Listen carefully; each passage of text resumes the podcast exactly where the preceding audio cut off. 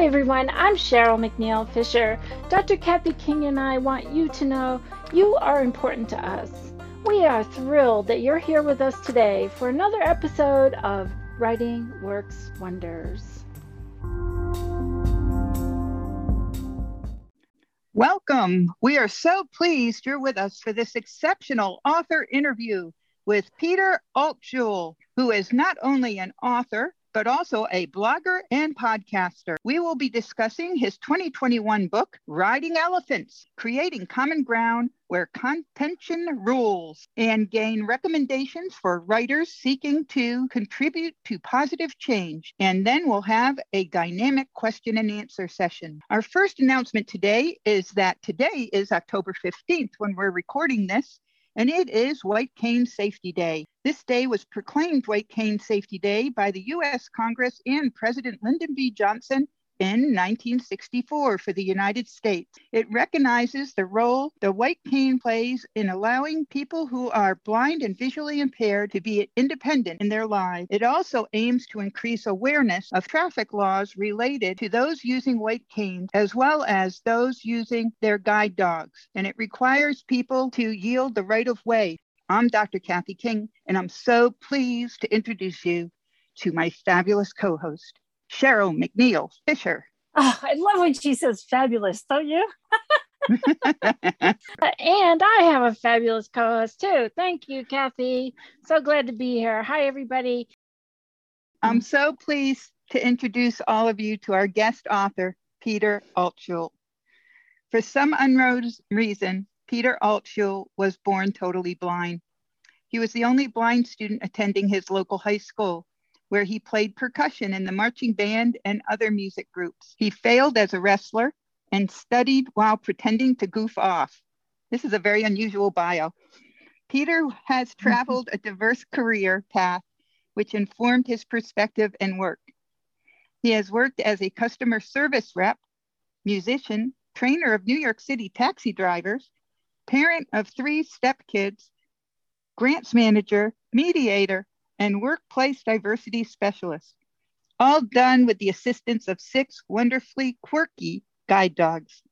He has published three books thus far a memoir entitled Breaking Barriers Working and Loving While Blind in 2012, and two books of short essays in 2017 Breaking It Down and Connecting the Dots, subtitled Creating Common Ground Where Contention Rules. And then the most recent book in 2021, Riding Elephants Creating Common Ground Where Contention Rules. As an author, blogger, activist, mediator, and musician, Peter continues to support individuals and groups to get better at what they do by connecting them with people who have different experiences and values so they can better achieve a common goal. I know this will be an exciting and inspiring show today with an author who is also an advocate. Take it away, Cheryl. Welcome, Peter. Kathy and I have been reading your books, and wow, we're really enjoying them. Can you tell our listeners what made you become an author, what inspired you? Of course. Uh, and thank you for having me as, as a guest. So I've never especially enjoyed writing. It's not something I feel compelled to do, even though I've written these three books. And it all got started back in 2003, I think it was, or 2004. And I was getting my fifth guide dog named Jules. And back then, there was no such thing as a blog. So every day I'd go upstairs to the Guiding Eyes computer room and write a two or three paragraphs about what happened that particular day and how I was doing and how the dog was doing. And when I came back, everybody said two things to me. The first thing was, when can I meet Jules, the guide dog? And the second thing was, you're a fabulous writer. You should write a book. And I thought they were crazy and forgot about it. Then I moved to Columbia, Missouri, and um, I read this sort of series of blogs to my fiance. And she said, You should write a book. And I said, You're crazy. And she didn't give up. She uh, looked at a, a catalog and found an advanced level nonfiction creative writing course for PhD students. And she said, You should sign up for you should, you should apply for this course. And I said, I'll never get into this course. I've never taken a writing course before. And, uh, you know, I, so she said, Well, apply for it. So I did. I uh, sent some writing samples, explained who I was uh, to the professor. And sh- much to my horror and surprise, I was accepted.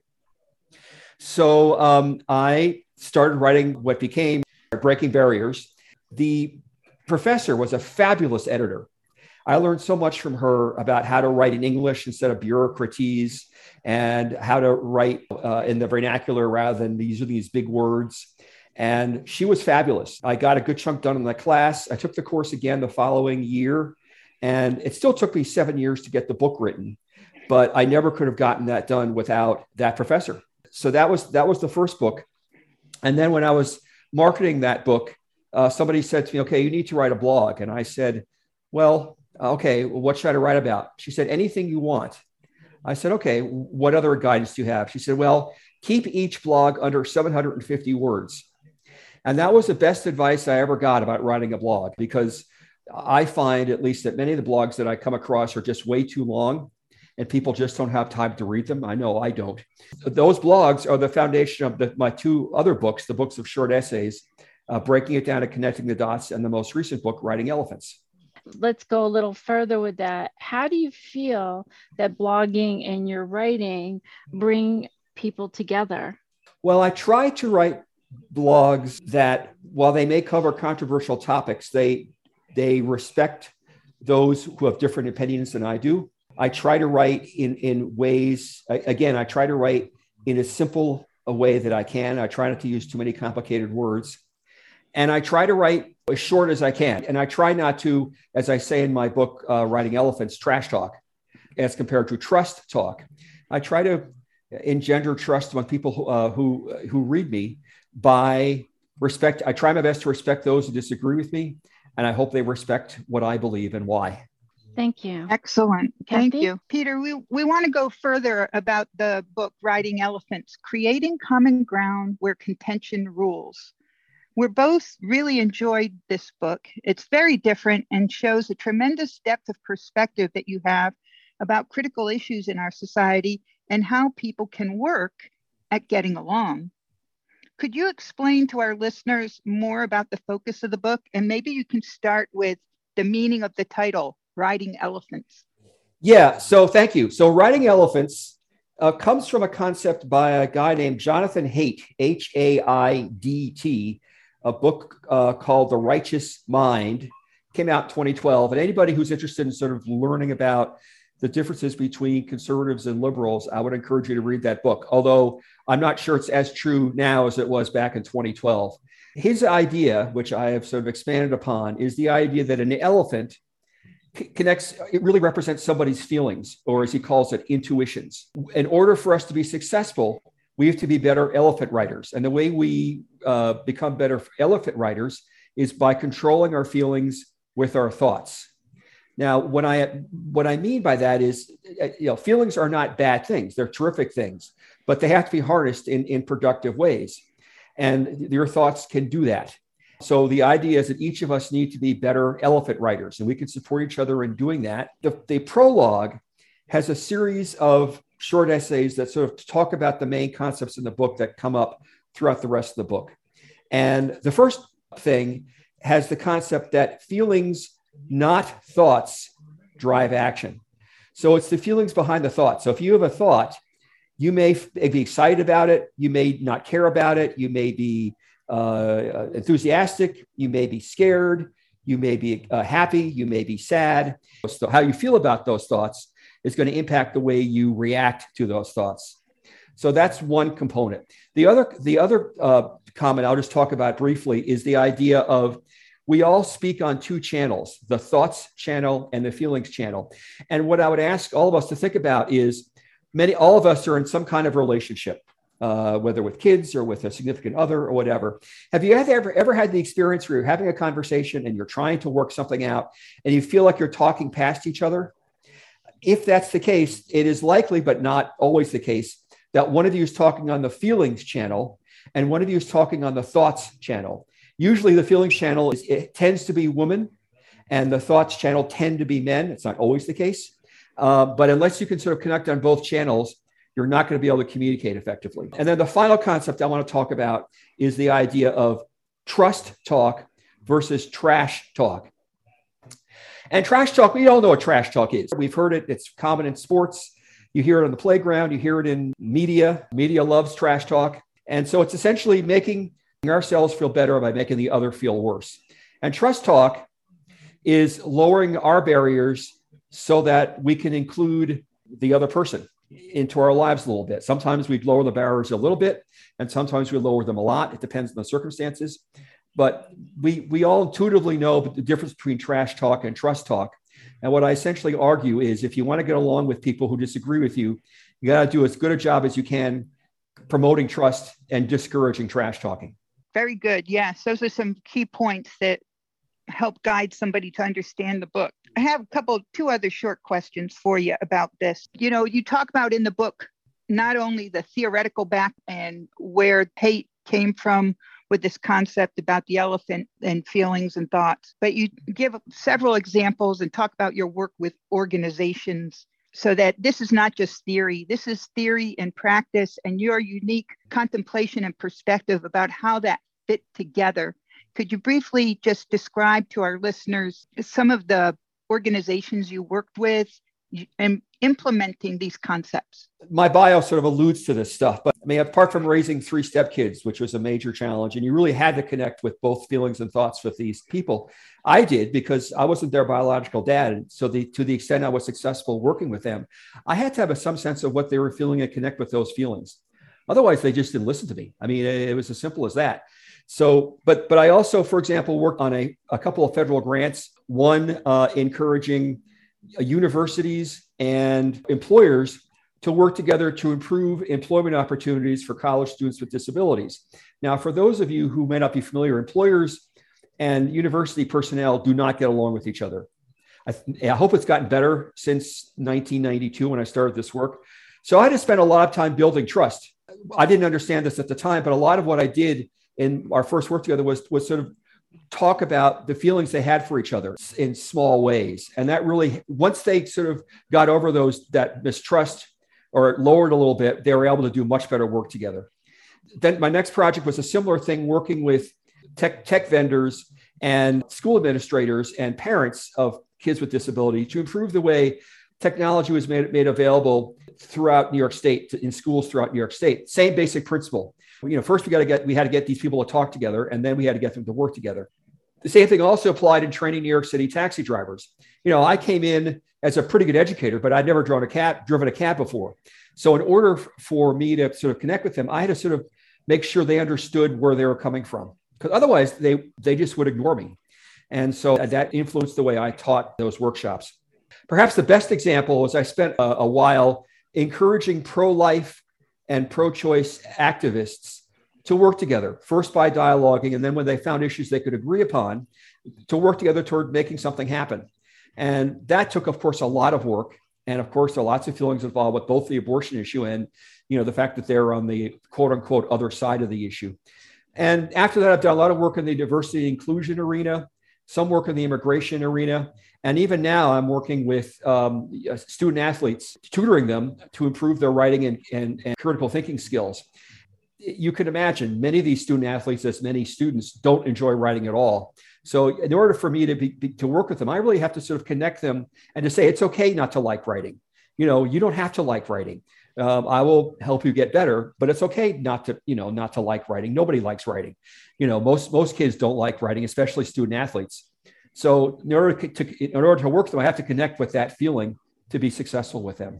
So that's that's a, a brief overview of the work I've done. Excellent. I think that really gives a practical perspective of where you're coming from with this book and the fact that the book is uh, not only gives a different paradigm, a different way of thinking about these issues, but also is filled with so many great illustrations and stories of how you put this into action. That's terrific. Thank you, Peter. Thank you. Cheryl? Yeah, thank you. What's interesting before I get to the next question is that how you started writing and, and writing the emails. I was home training with this with dog Eric. He, we didn't last very long, but he, the antics with this dog, I was emailing with Marion Levy, who is one of Guiding Eyes contributors. She was the one who kept encouraging me to write children's book.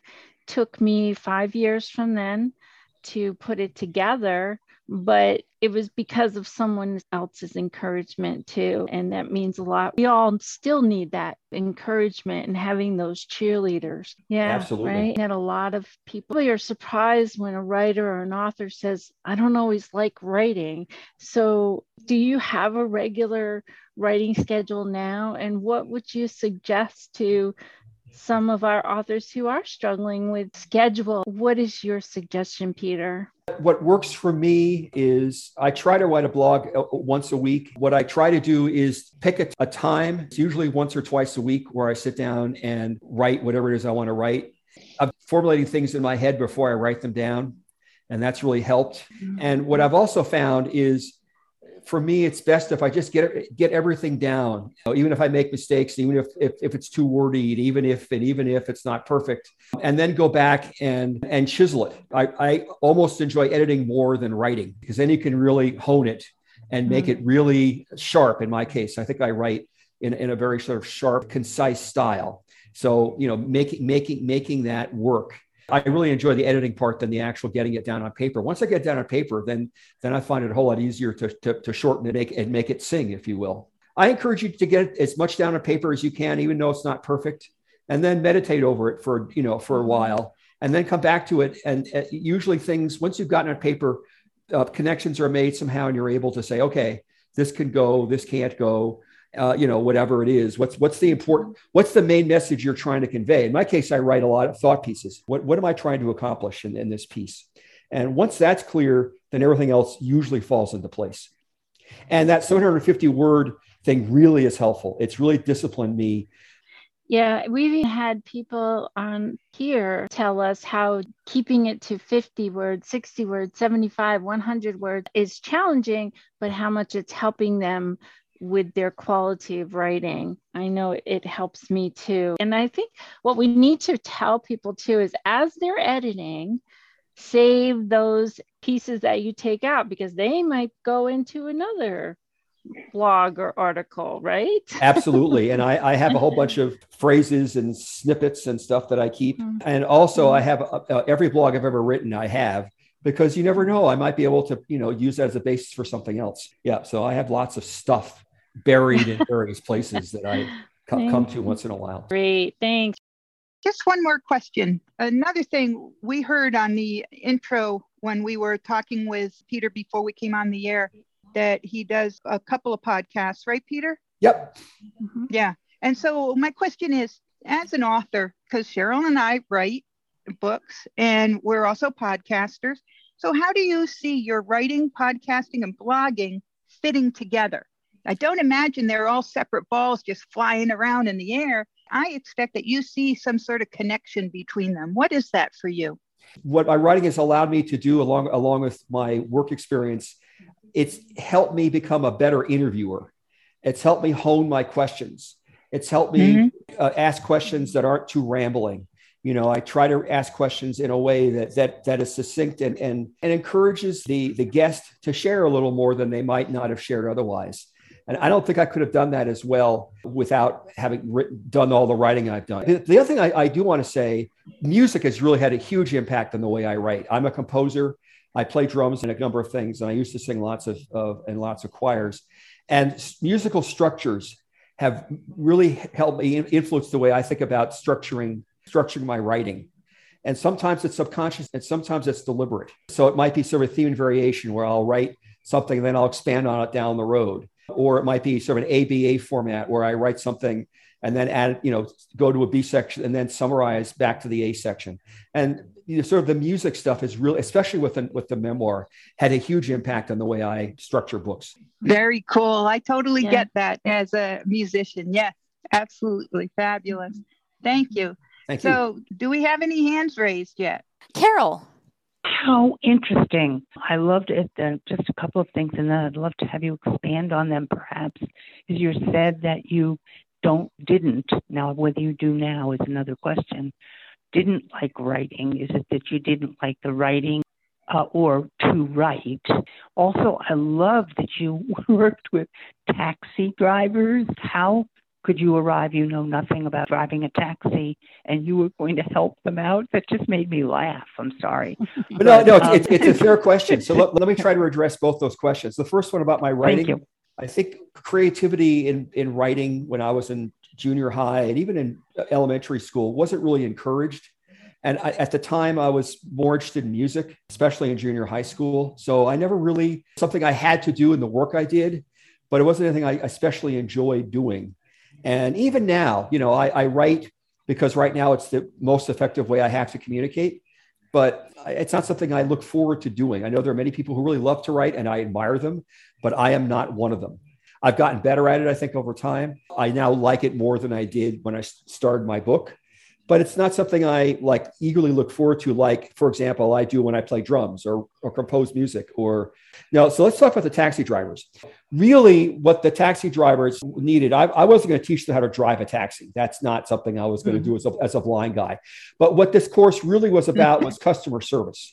This really was a customer service workshop. And I had plenty of experience doing customer service work and to some degree training in customer service work. There's a lot to say about it. What happened is the Taxi and Limousine Commission, which that oversaw taxi drivers in New York City, came up with a manual, which I proceeded to ignore, much to the annoyance of the of the folks who wrote it. Uh, and the reason I ignored it is because they didn't talk about customer service. And, this, and what I realized was this was more of a customer service thing. And so I tried to empower the, the drivers in a number of ways. And one of the things I said was, you know things like if you are nice to the passengers they're more likely to be nice to you. Not always but it's a matter of likelihood. If you keep your taxi clean the more likely it is that the passengers will take their trash with them. Just basic stuff like that. And the other thing i, I did was allow taxi drivers to share stories amongst themselves. I tried to be the conduit where they learn the lessons and i try to stay as uh, often as far away from the center as I possibly could because they knew far more about this than I did. So I, it was essentially a, a support group that I ran. It was one of the most interesting experiences of my working life. I'd do it again if I had the chance. It's a four hour workshop, so people don't learn a lot in four hours. It, it, it's a very tough job driving cabs. And so, and that's one of the things I also tried to say, you know, there was a hard job. And I hope that some of them, you know, learned a little bit and their uh, treating pastures better was, was improved a little bit. Let's go to Alice. Hi, Peter, and I just really want to compliment you again on an outstanding introduction and prologue to this particular book. I've really been very pleased to read all three of your books and have enjoyed them and and enjoyed your insight and and your very well written quality of your books. The introduction, if you can speak just a little bit about uh, how you have invited your readers to think and also to empathize rather than agree with everything you have written. I just think that's an outstanding way to begin your book and how you invited people to find one of the 10 parts or as many of the 10 parts as they might in, enjoy reading. But I just read it from beginning to end and enjoyed each of the parts in its own way. So that, and then did you come up with the phrase? Did you coin the phrase light dependent people, or had you heard that previously? And I can attest to Peter's being a clever poet as well as a nonfiction writer. And thank you very much. Thank you, Alice, for the kind words. So, to address the light dependent concept, I was at, at a uh, conference it's really more of a retreat for blind adults called Candle in the Window. I don't know if anybody have heard of it, but it's a before the virus hit. Every every year they go to a retreat center and pick a theme, and it's really the only retreat I know that's run by blind people for blind people, and it's a really terrific program. Uh, and at one of those conferences, somebody introduced me to the term light dependent. I think it was a woman by the name of Myrna Vota, actually, and I've always thought that was sort of amusing. So I occasionally use that in in the books and of course call uh, visually impaired people light independent, of course. With regards to uh, Alice's first question, what I encourage people to do is to read the prologue, which is the first, I don't know, five or six essays. The other nine parts are divided into, very, into various sections, some of which might interest people more than others. So the first section deals with primarily family issues. The next one deals with workplace issues. There's one that deals with uh, Christianity and Christians and Christianity. There's a section that deals with public policy issues. There's a section that deals with rhetorical rabbit holes and the things that we do to get that get, gets us into trouble and how we can avoid them or, or, or get out of those holes. And the last section I wrote when the pandemic hit. So the, the last part of the book runs from March of 2020 through February of 21. So I write about my thoughts of what was going on you know, dur- during the coronavirus and the, the, the politics involved and law enforcement and so on and so forth. What I encourage people to do is to read the prologue. And if there's sections that don't interest them, don't read them. You know, I hope that you read all of it, but I would I would encourage you to read this the prologue and then read those sections that most appeal to you. And then if you want to go back, you certainly can. I tried to structure each section so that each essay builds on each other. One other thing I should say to respond to Alice is that the first essay in the prologue I believe it's called Riding Elephants. And that talks about Jonathan Haidt and riding elephants and what it means. And then I give a, a number of sort of suggestions to, to, help people sort of think through how to have these difficult conversations with people you don't agree with necessarily. And there are a couple of them. And one, and Alice talked about a, a couple of them. One of them is empathizing does not mean agreeing. You can empathize with somebody on the feelings channel without agreeing with them. And that's that's great. If you can empathize then you're likely to have a much better conversation with, with that individual. Even if you end up not agreeing, you probably won't. And that's okay, you know, but you, you might find you agree on 10%. If that's the case, that's a major improvement. That's what happened with the, with the abortion project. Uh, another thing is that common ground does not always mean meeting in the middle. You know, we hear common ground, it means, okay, I'll go halfway, you go halfway. No, it doesn't necessarily mean that, although it sometimes does. Sometimes it means just, as I talked about before, you find the 10% you agree upon and that might allow you to do something together you would not have otherwise done. Oh, the other thing is listening more than talking. And the last thing is, I say, is to try to end on some common ground, you know, even if it's small, you know, so you've had this conversation. And then at the end, you say something like, it's so nice to have this conversation. I appreciate it. It seems that we agree on this. Uh, have a great day. If you can find a way to do that, it really does make people feel a little better about themselves and having that conversation. I should also say, and I forgot this, is that one of the sections has to deal with dogs. Uh, I've had six guide dogs. And so there are a number of essays dealing with dogs and how they've influenced the way I work. And then there's some satire that dogs play a part in, including uh, directions that uh, the dogs give to people about to celebrate their the holidays with, with people with whom they don't agree with and how to address those kinds of issues. Uh, there's a section is just called dogs, I think, or dog day. If you like dogs, I would encourage you to read that section. Alice, thank you for that question. Peter, you brought out some really important points that were so valuable to me as I read the book. Thank you for sharing that.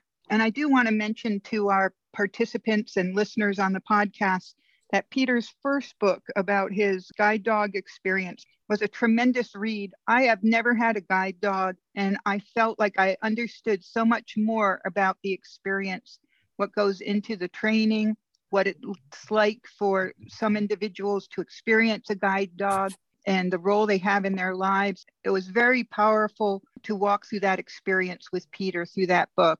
I really recommend that book highly. It's available on Bard. The title is Breaking Barriers, and it's also available on Bookshare. So let's go to Pam. How do you start? What do you? How do you figure out what to start with? Well, in my case, I use my experience getting Jules at Guiding Eyes for the Blind as the springboard.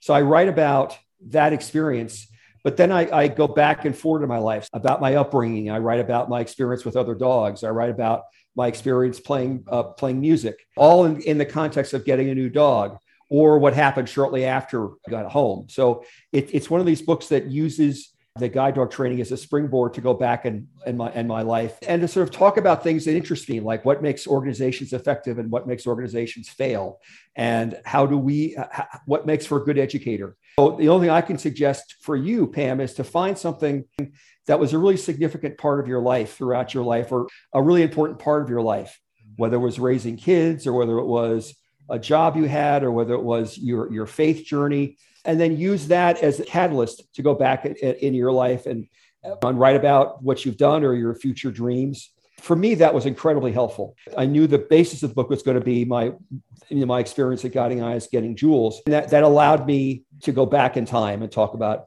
how I was raised and my music and all that stuff. This has been wonderful. Thanks, Peter. And before we start closing out, can you tell everybody once again where they can find your books? Uh, thank you. The first two books are available through Bard. That's Breaking Barriers and Breaking It Down. They're also available on Bookshare. And they're also available on Amazon and uh, Smashwords. And my third book is available on Bookshare. It's available on Amazon. It's available on Smashwords. And now it's the Writing Works Wonders Writing Prompt Response Time. I'd like to give you the opportunity to share your responses to the prompt. The first one is you just plunged your hand into the hiding place under the floorboard. What do you come out with? Hmm. The next one is in episode 30, we did a round robin rodeo. Our first story was Home Home on the Ranch, and we had quite a list of characters. so, this is your opportunity to do some character development and share more about what your character is doing. First up, we have Carol. I'm cook at this here ranch, have been for more years than you all can count. I cook every day except in Wednesday and Sunday afternoon. And Maria cooks on those days when she's not cleaning up after all you yahoos. I cook all the meals and I cook them for anybody that shows up, but you darn well better show up on time. And no muddy boots in my kitchen. Clean up your boots first. I feed all the cats and dogs, and I also feed those little rabbits. Those are cute little things. I have an apartment behind the a kitchen, and it's big enough for me, very, very comfortable and it's big enough for any overnight company I may have on any given night. And you all just mind your own business, because if you don't mean mind your business, you are going to be very, very hungry awful fast.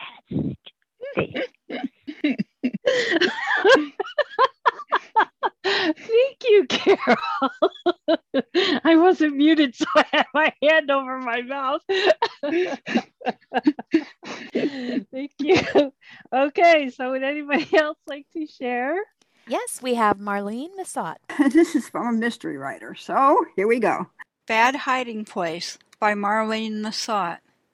I had gone again to collect the overdue rent. The kitchen door was ajar so I stepped inside. After almost breaking my neck tripping on the upturned corner of the floorboards, I reached down to investigate. Underneath, I found a hammer wedged under there. The claw showed rust spots on the underside. The news had reported a recent murder only this morning using a claw like weapon. Where was my tenant now? And Thank you. It gave me chills when I read that on when you posted that online. I read that. I think my hair stood up straight.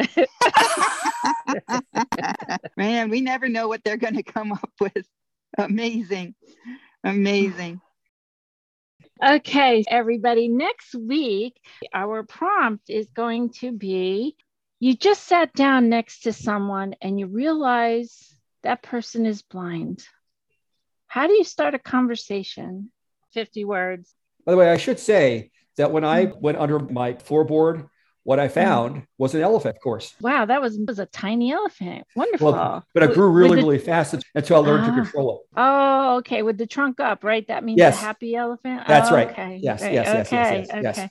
And one more reminder October 29th, and we're going to have a Halloween theme. And Halloween means fun, fun, fun. And you're going to come in character, come in the character of your voice and attitude of your writing. Actual costumes are optional. Video is optional if you want to show off your costume. Yoo-hoo! Gonna have fun. You can listen to my little audio with Halloween music that I'm posting on social media. Kathy?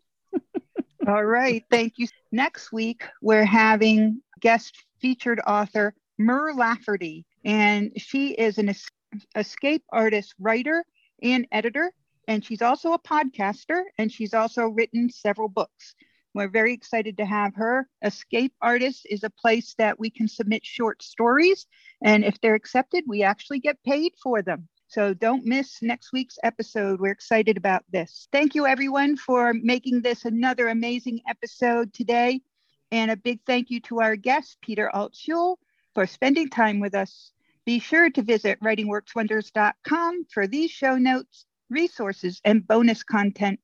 You will also find many opportunities to write and participate in Writing Works Wonders events. All opportunities to participate in our Zoom calls, contests, writing prompts, and open mic events are available through our Contact Us page. Click Contact Us on the website. We also have a donate button, which provides the opportunity for you to be able to support Writing Works Wonders. We're fortunate that all our staff volunteers their time and skills but we still have technical expenses to pay to be able to bring the show to you. We do not receive any compensation for this work. Thank you for all donations, large and small. You may contact Cheryl and Kathy through the Contact Us page or email us at writingworkspodcast at gmail.com or phone or text us at 347 467 0221. Above all else, we want you to be encouraged, inspired, and enjoy the wonder of writing. We look forward to being with you next time.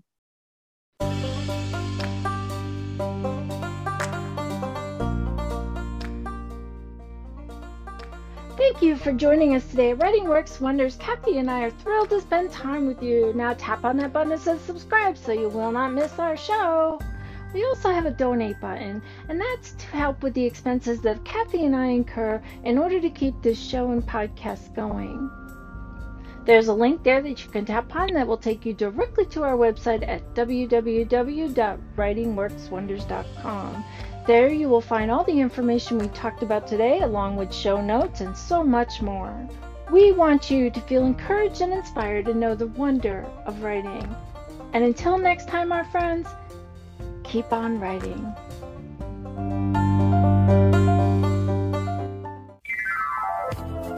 Opinions expressed on ACB Radio are those of the respective program contributors and do not necessarily reflect views held by the American Council of the Blind, its elected officials, or its staff.